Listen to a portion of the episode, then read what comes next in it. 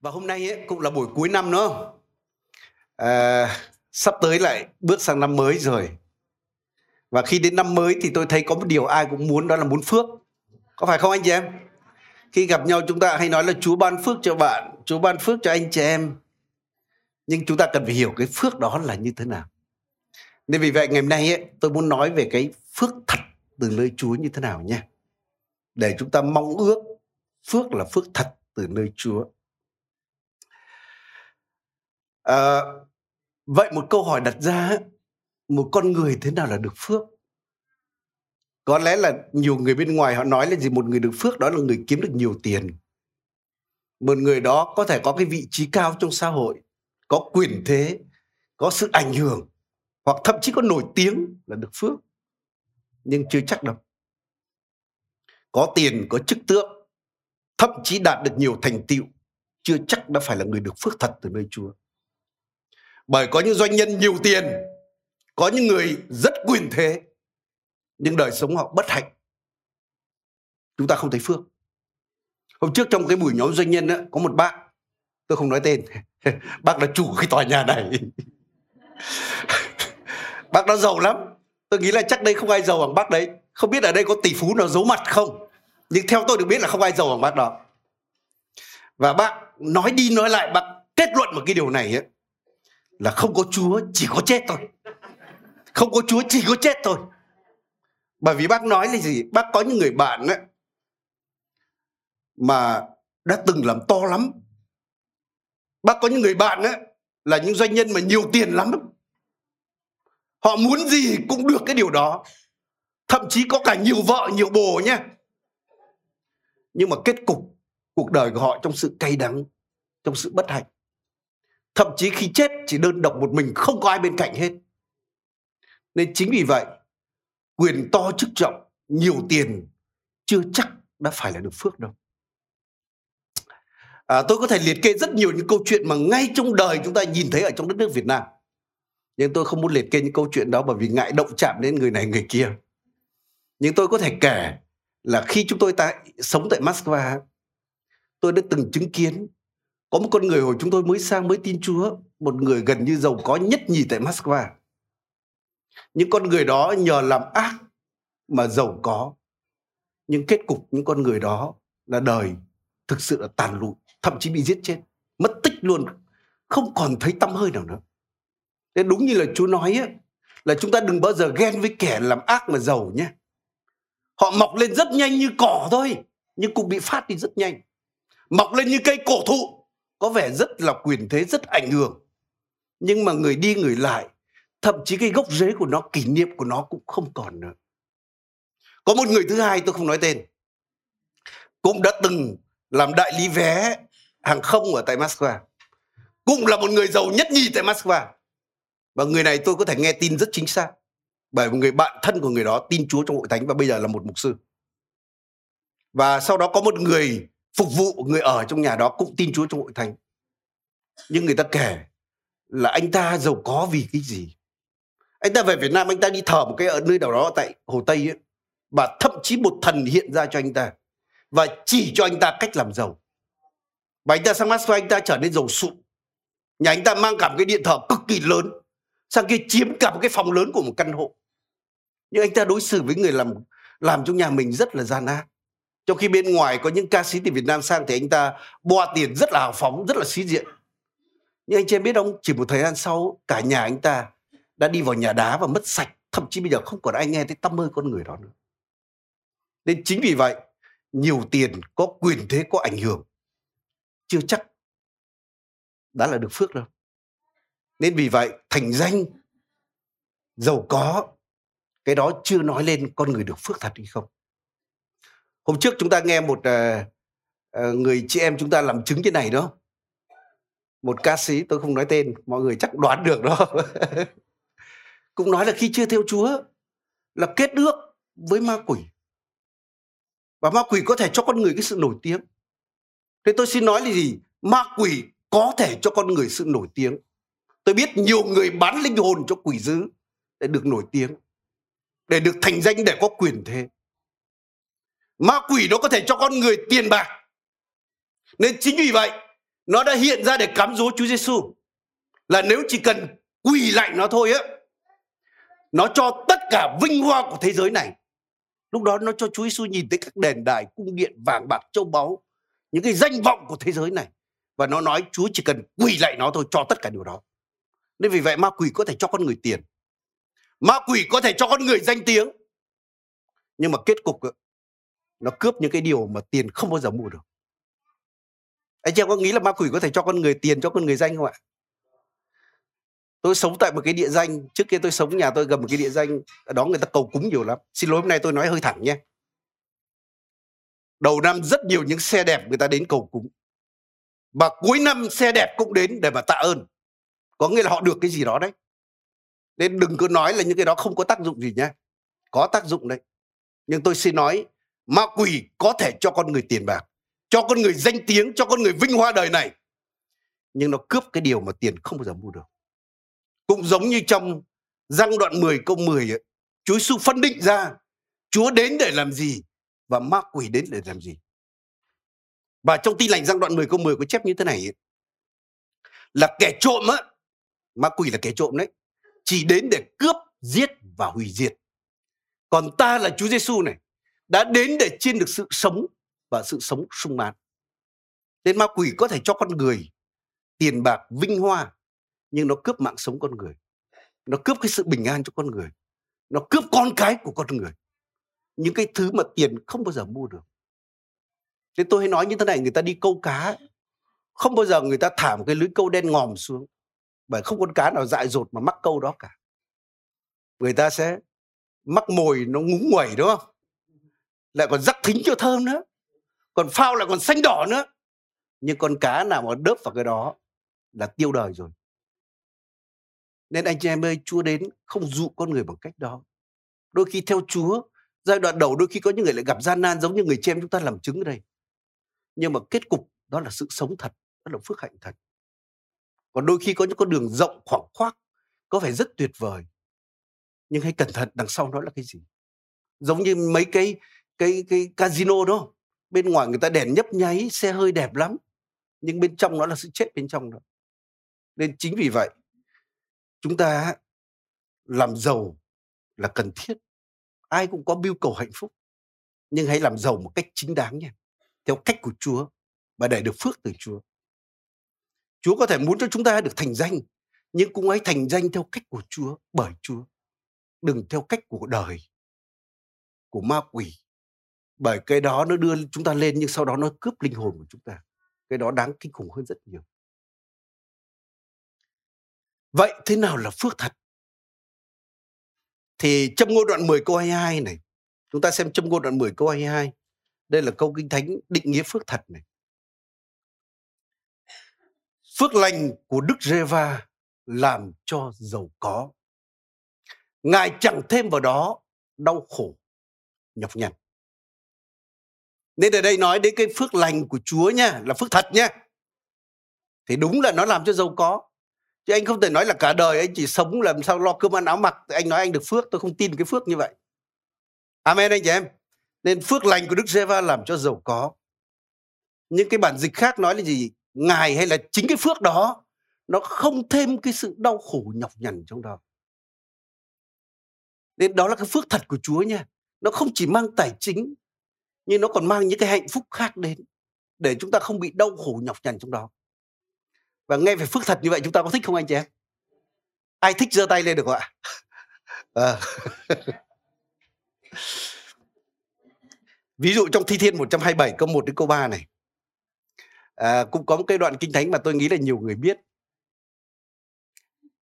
Bởi vì dựa trên câu kinh thánh này chúng ta cũng có thể nói đến cái phước thật nó liên quan đến cái điều gì nếu đức giê va không cất nhà, thì thợ xây có lao nhọc cũng luống không nếu Đức Giê-va không canh giữ thành, thì người lính canh có thức đêm cũng vô ích.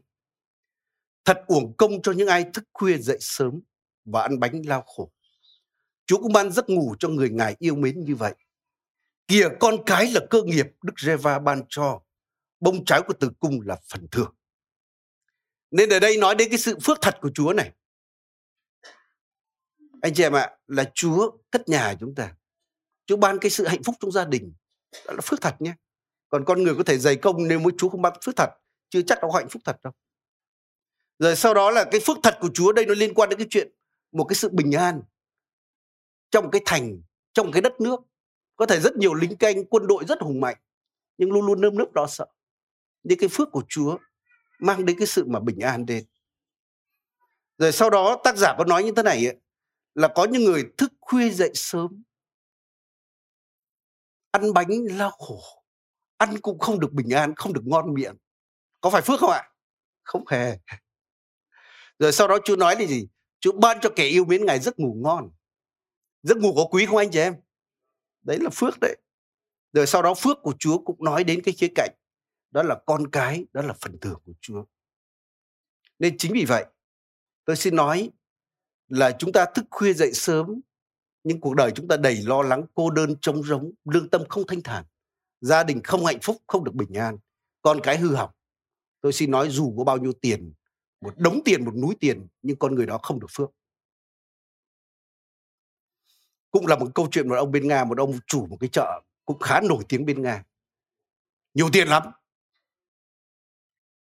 Anh trai biết không? Ông đó là bị bệnh đường ruột hay dạ dày gì đó, toàn hút cháo thôi. Ở đây chắc những người từng đi nga có lẽ đoán được. Nên tôi bảo bây giờ một đống tiền như vậy mà chỉ hút cháo không thì làm cái gì, đúng không? Anh giờ có thấy bước không ạ? Chỉ hút cháo thôi. Rồi không chỉ dừng tại đó nha. Vợ ông ta luôn luôn sống trong sự căng thẳng.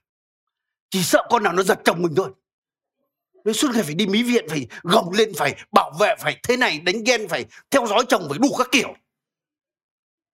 Một người vợ có một người chồng như vậy có gia đình có hạnh phúc không ạ? Không hề mặc dù rất nhiều tiền nhé. Sau đó còn thêm nữa là gì? Con cái của ông ta. Đi học đâu phải có mấy cậu vệ sĩ to như bức tường. Rồi đi đâu phải đi sát bên cạnh. Chỉ sợ thằng nào nó bắt cóc con mình thôi nó, nó tống tiền thôi. Anh em con của mấy ông đó có sướng không anh em? Tôi có sướng nên chính vì vậy, nhiều tiền nha, chưa chắc đã được phước.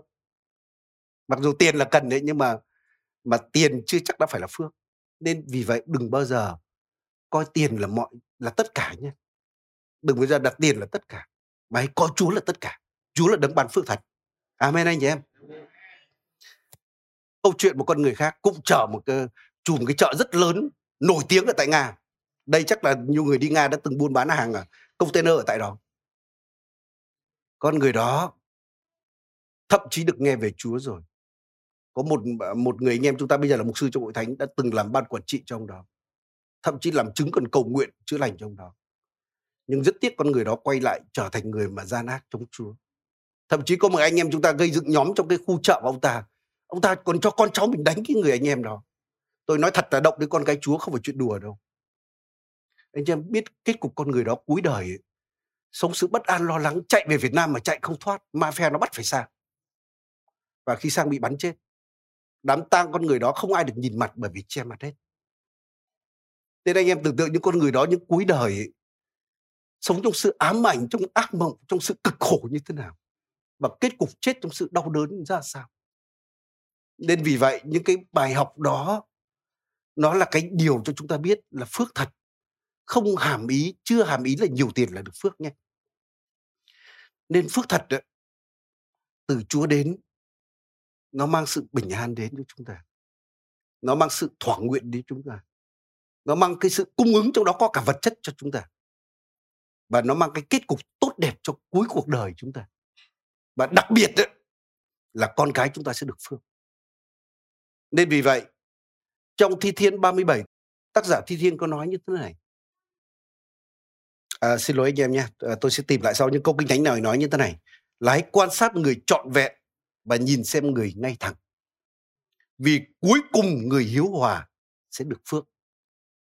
Nên lời Chúa nói với chúng ta là kết cục của người hiếu hòa hay là người công bình ấy, chắc chắn sẽ được phước. Là thực sự là cuối cùng của người công bình là được phước. Nên vì vậy thì lời Chúa luôn luôn nhắc nhở chúng ta hãy nhìn xem cuối cùng của người công bình xem nhìn cuối cùng người trọn vẹn mà xem. Thậm chí sư tử tơ còn thiếu kém và đói nhưng người kính sợ của Chúa không thiếu của tốt gì cả. Tác giả Hebrew nói như thế này ấy, hãy nhìn những người dẫn dắt đức tin những người dẫn dắt truyền đạo cho anh em nhìn kết cục của đời họ mà bắt chước đức tin của họ. Và khi Chúa nói như là cuối cùng những người đó đã được phước. Có đúng anh chị em? Chứ cuối đời mấy người đó mà giặt dẹo gia đình tan nát và bất hạnh ấy, thì không học gì đức tin từ những đó cả. Có phải không anh chị em? Nên chính vì vậy phước hạnh của Chúa nó nói đến những cái điều đó cái kết cục cuối cùng là tốt đẹp. Nói đến khía cạnh con cái nữa. Vậy chúng ta đặt câu hỏi ấy, vậy làm sao để chúng ta có thể được được phước thật đây? Thực ra thì khi nói đến phước thật ấy, thì tôi nghĩ đến cái lời mà David ấy, khi cuối đời của ông ông à, giống như ông trăng chối lại cho Salomon và chúng ta biết một người sắp chết ấy, cái di chúc hay như lời trăng chối phải là lời quan trọng nhất của đúng không anh chị em? Ngày nay rất nhiều người di chúc là đấy, bố có bao nhiêu mảnh đất này, mảnh đất kia để cho con rồi nhá. Và có những điều gì cực kỳ quan trọng, người ta mới trăng chối. Và David trước khi mà ông ông từ giá cõi đời này, ông cũng trăng chối cho Salomon. Và David trăng chối cái điều này, chút nữa chúng ta sẽ đọc đến cái điều đó thì chúng ta biết David trăng chối dựa trên chính cái kinh nghiệm của đời sống David ông trăng chối cho Salomon uh, trong uh, sách các vua một đoạn 2 câu 3 như thế này ấy. là hãy giữ điều Reva Đức Chúa Trời muốn con giữ tức là bước đi trong đường lối Ngài gìn giữ những luật lệ điều dân mệnh lệnh và sự dạy dỗ của Ngài như chép trong luật pháp của Môi-se để con được thành công trong mọi việc con làm và mọi nơi con đi đến. Nên David chăn chối theo cái điều mà ngay trong luật pháp cũng nói đến là hãy yêu kính Chúa mà vâng theo đường lối của Ngài, vâng theo lời của Ngài. Và David chăn chối điều này ấy là dựa trên chính kinh nghiệm của David. David xuất thân chỉ là một cậu bé chăn cừu thôi. Một cậu bé thực sự nếu nhìn bình thường là không có tương lai gì cả. Nhưng cậu bé đó đã rất yêu kính Chúa. Chúng ta thấy David thờ phượng Chúa, David tìm kiếm Chúa như thế nào. Nên chính vì vậy mà Chúa đã nói là Chúa tìm thấy David ở nơi đồng cỏ. Một con người mà sẽ làm vừa lòng Chúa. Nên Chúa nhìn thấu tấm lòng của David là con người yêu kính Chúa. Nên ông sẽ vâng theo mọi ý chỉ của Đức Chúa Trời. Và nhờ đó mà Chúa đã ban phước cho ông. Chúa đã gọi ông từ đồng cỏ, giấy ông lên làm vua. Rồi Chúa ban phước cho dòng dõi của ông. Rồi tất cả những gì mà ông có, đó là đều là Chúa ban phước cho ông. Thậm chí cái tình yêu của David đối với Đức Chúa Trời rất lớn. Đến mức là thậm chí khi ông vấp ngã trong tội lỗi, chính cái tình yêu đó vẫn có thể vực ông dậy được để ông quay về với Đức Chúa Trời. Và bây giờ David trăng chối cho Salomon á, một cái điều tương tự như vậy. Là con ơi, có thể nói là con hãy sống như cha tôi sống. Con hãy yêu kính Chúa, vâng theo lời của Ngài, đi theo đường lối của Ngài. Và chắc chắn Đức Giê-va sẽ ban phước cho con. Ban phước cho mọi công việc tay con làm mọi nơi con đi đến và con làm gì cũng sẽ được thành công. Con sẽ được phước thật từ Đức Chúa Trời. Và David, ông trăng chối điều này cũng là cái điều mà ông nhìn thấy kết cục của cuộc đời một vị vua mà đi trước ông. Đó là vua Saul, giống như là một người tiền nhiệm của ông. Nếu chúng ta nghĩ về vua Saul thì đây là cũng là một cái câu chuyện rất là đau đớn. Một vị vua đã được Đức Chúa Trời lựa chọn, đúng không? Đức Chúa Trời đã giấy ông ta lên làm vua và khi Chúa giấy ông lên á, bởi vì thực sự ông cũng là người có tấm lòng đúng đắn. Một con người có tấm lòng khiêm nhường trước mặt Đức Chúa Trời. Và chính Chúa đã giấy sau lơ lên cho ông trở thành vua của Israel. Nhưng rất tiếc khi con người đó lên làm vua rồi, thì cái lòng đối với Chúa bắt đầu phai nhạt. Thậm chí sau lơ về sau nhé, yêu cái địa vị của mình hơn là yêu Chúa. Anh em cứ để ý mà xem. Sau lơ yêu cái danh vọng của mình hơn là yêu Chúa nếu ông sẵn sàng bất tuân lời Chúa, ông sẵn sàng chiều theo dân sự để ông nghĩ là cái đó sẽ củng cố cái ngôi vị của ông mà ông bất chấp cái lời của Đức Chúa Trời. Anh chị em biết không, kết cục sau lơ đã trở thành con người là mất phước. Và nếu chúng ta nhìn cuối cuộc đời của sau lơ, mặc dù vị vua mạnh mẽ như vậy, quyền thế như vậy, nhưng cuối đời ông luôn luôn trong sự ám ảnh, trong sự bất an, trong sự lo sợ thậm chí đến mức ông còn đi cầu bà bóng, có phải không anh chị em? Và kết cục ông đã chết trong cái sự mà đau đớn nhục nhã nhất. Nếu đọc đời sống vua lơ chúng ta thấy như vậy, một con người khởi đầu tốt như vậy, nhưng kết cục là con người bị rủa xả, bị mất phước. Nhưng không dừng tại đó đâu anh chị em ơi. Bởi vì phước của Chúa bao giờ nó gắn đến cả con cái của người ta nữa. Chúng ta biết kết cục con cháu của Saul như thế nào ạ? Rất nhiều đứa bị giết chết đó nhiều đứa đau đớn bất hạnh. Thực ra tôi rất xót xa trong cái chàng trai tên là Jonathan, là bạn của David. Cũng là chàng trai yêu kính Chúa lắm, nhưng kết cục cũng phải chết trong chiến trận vì bố của mình. Nên thực sự là bố mẹ, chúng ta có thể làm gì đó mang lại cho con cái chúng ta, hoặc là mang phước, hoặc thậm chí chúng ta có thể mang họa cho con cái chúng ta. Rồi sau đó tiếp theo chúng ta biết là vương quốc ông đã bị mất, có phải không anh chị em? Ông ta đã chối bỏ chúa mà để giữ vương quốc của mình. Nhưng thực sự ông lại bị mất vương quốc. Nên hỡi quý vị anh chị em, cái phước thật là đến từ đức chúa trời nhé ngay cả tài chính chúng ta đến từ chúa, tiền bạc thật đến từ chúa, danh tiếng thật, thành thành tựu thật cũng đến từ đức chúa trời. Đừng bao giờ có điều đó mà quay bỏ, xoay lưng lại với chúa nha. Amen anh chị em. Tôi thấy rất tiếc tôi đã chứng kiến có những con cái chúa như vậy. Khi đến với chúa rất yêu mến chúa, chả có cái gì cả nhưng chúa bắt đầu ban phước cho công việc, làm ra tiền lắm về sau mãi công việc quên luôn chúa. Có câu chuyện đó không ạ? Có. Có những người chả có gì cả, đến lúc chúa cho phước thì bắt đầu chạy theo phước, bỏ mất cái nguồn phước, đấng ban phước cho mình. Những con người đó dại dột giống như sau lơ đây này. Kết cục sẽ không tốt đẹp gì cả. Nên xin chúa giúp cho chúng ta, để chúng ta luôn luôn yêu kính chúa và vâng theo lời của ngài rồi David, ông cũng trăng chối cho Salomon điều này. Bởi vì David đã chiêm nghiệm cả cuộc đời của mình. Trong Thi Thiên 37 câu 25 ông nói như thế này. Đó là, trước kia tôi còn trẻ, nay đã già, nhưng tôi chẳng hề thấy người công chính nào bị bỏ, hay dòng dõi người ấy đi ăn mày. Nên đây là David kinh nghiệm đời sống ông nhé. Ông nói là, trước tôi trẻ, bây giờ tôi già, nhưng tôi chưa bao giờ thấy người công bình nào mà bị Đức Chúa Trời bỏ rơi hết. Kết cục trong bất hạnh mà dòng dõi người đó cũng không bao giờ phải đi ăn xin ăn mày cả. Nên rõ ràng cái phước thật của Chúa bao giờ cũng gắn đến cái kết cục của cuối con người và gắn đến cả con cái của họ nữa. Cũng giống như cuộc đua cái khởi đầu cuộc đua rất tốt. Nhưng thực sự cái quan trọng là cái cuối cuộc đua đó như thế nào. Có phải không anh chị em? Quan trọng là kết cục cuộc đời con người như thế nào. Giống như Abraham là con người mà kết cục ông đã thỏa nguyện tất cả mọi chuyện.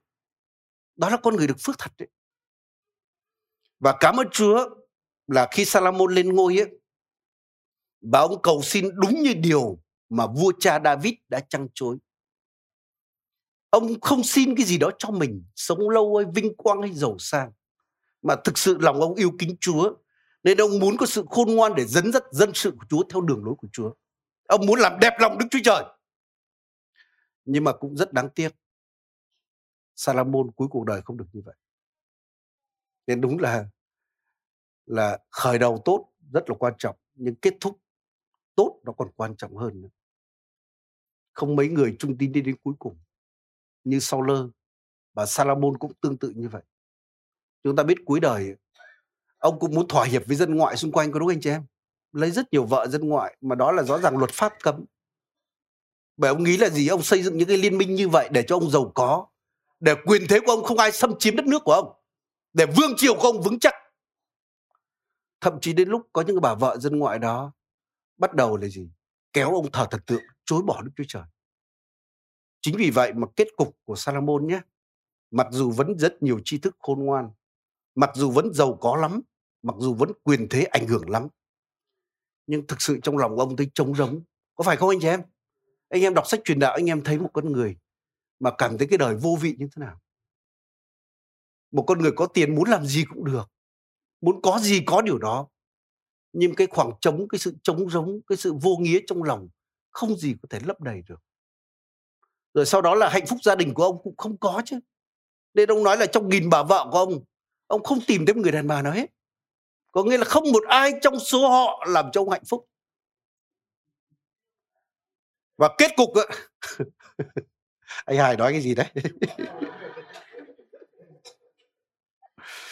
rồi chúng ta biết kết cục của ông nha là con của ông là Roboam nhé.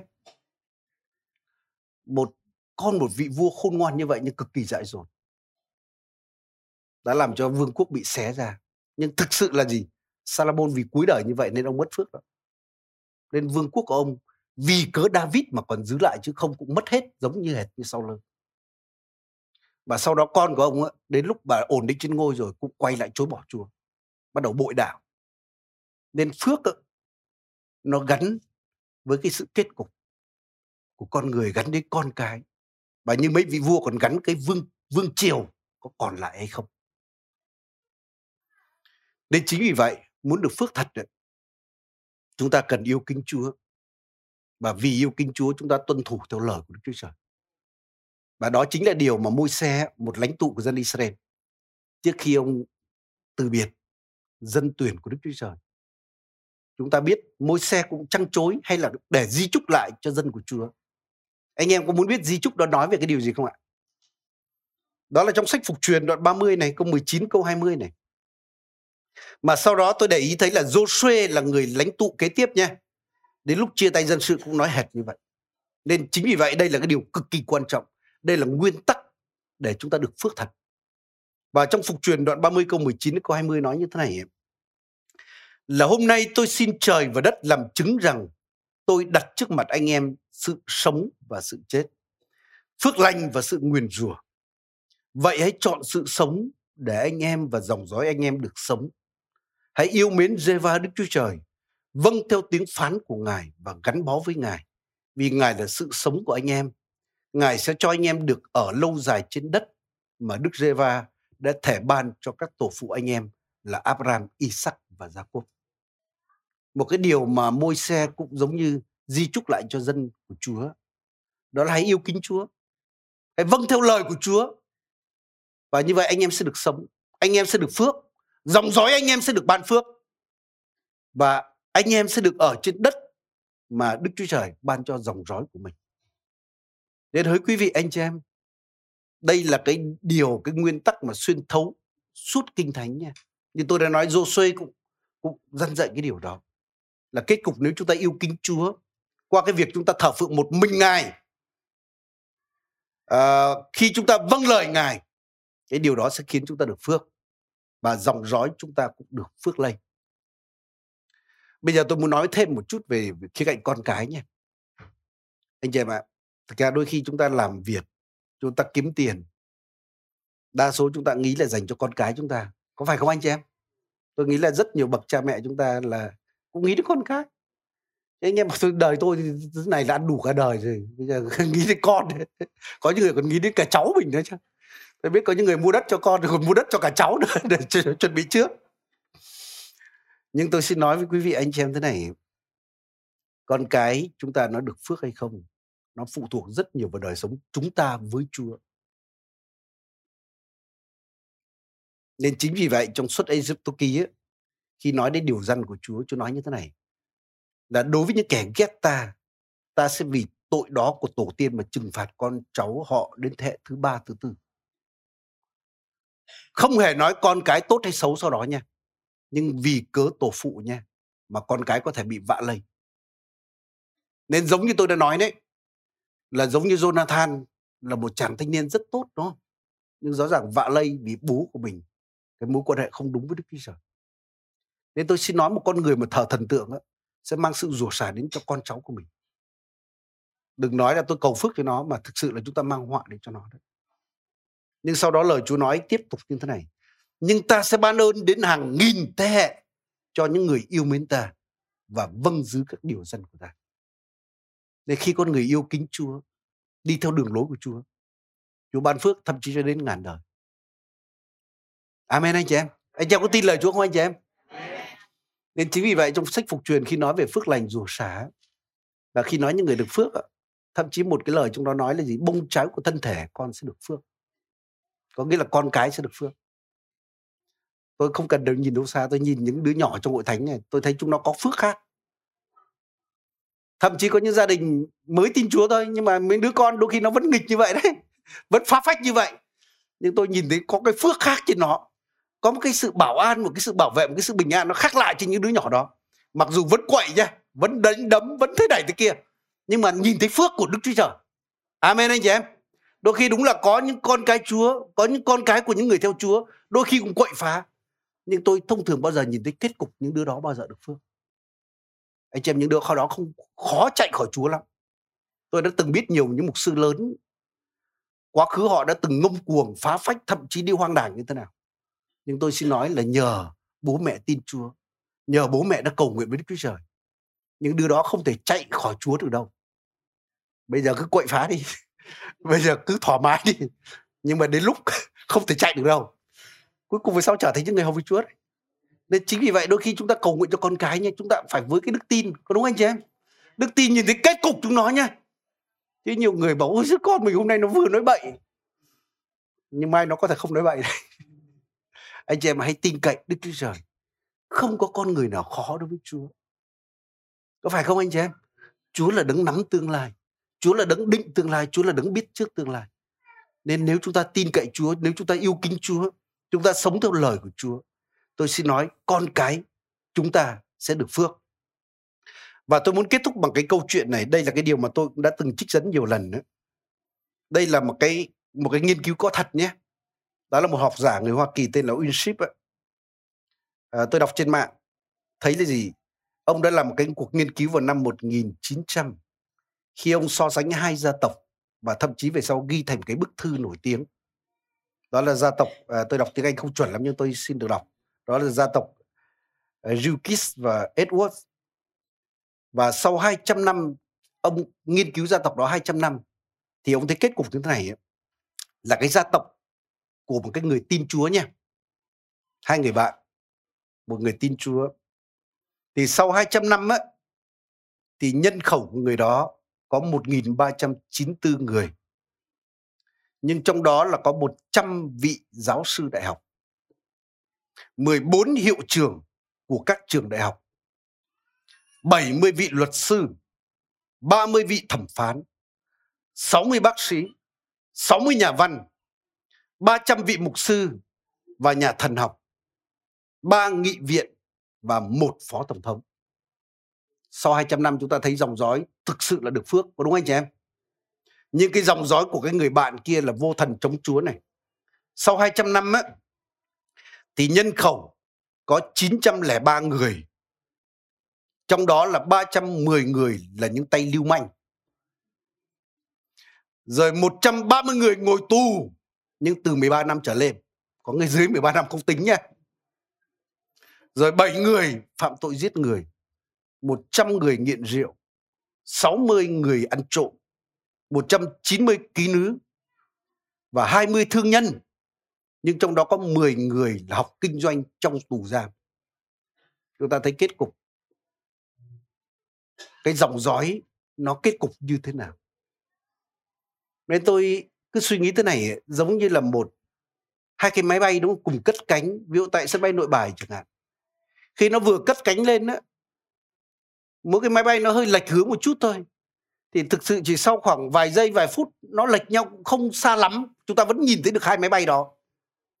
Nhưng cứ sau khoảng 10 tiếng đồng hồ, một cái máy bay có thể bay sang Ấn Độ đó, một cái máy bay có thể là bay sang Trung Quốc, nó hoàn toàn khác nhau nên chính vì vậy, cái đời sống chúng ta khi chúng ta quyết định đi theo con đường của Chúa, con đường yêu kính Chúa này, đôi khi có những người bạn chúng ta không theo Chúa hoặc là chống lại cái điều đó.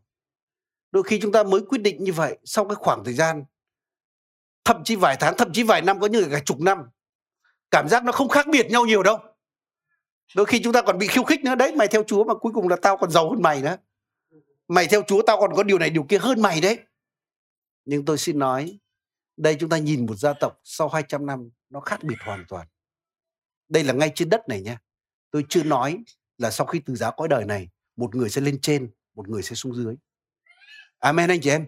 Nên chính vì vậy, tôi chia sẻ điều này để khuyến khích chúng ta chúng ta hãy nghĩ đến kết cục cuộc đời chúng ta.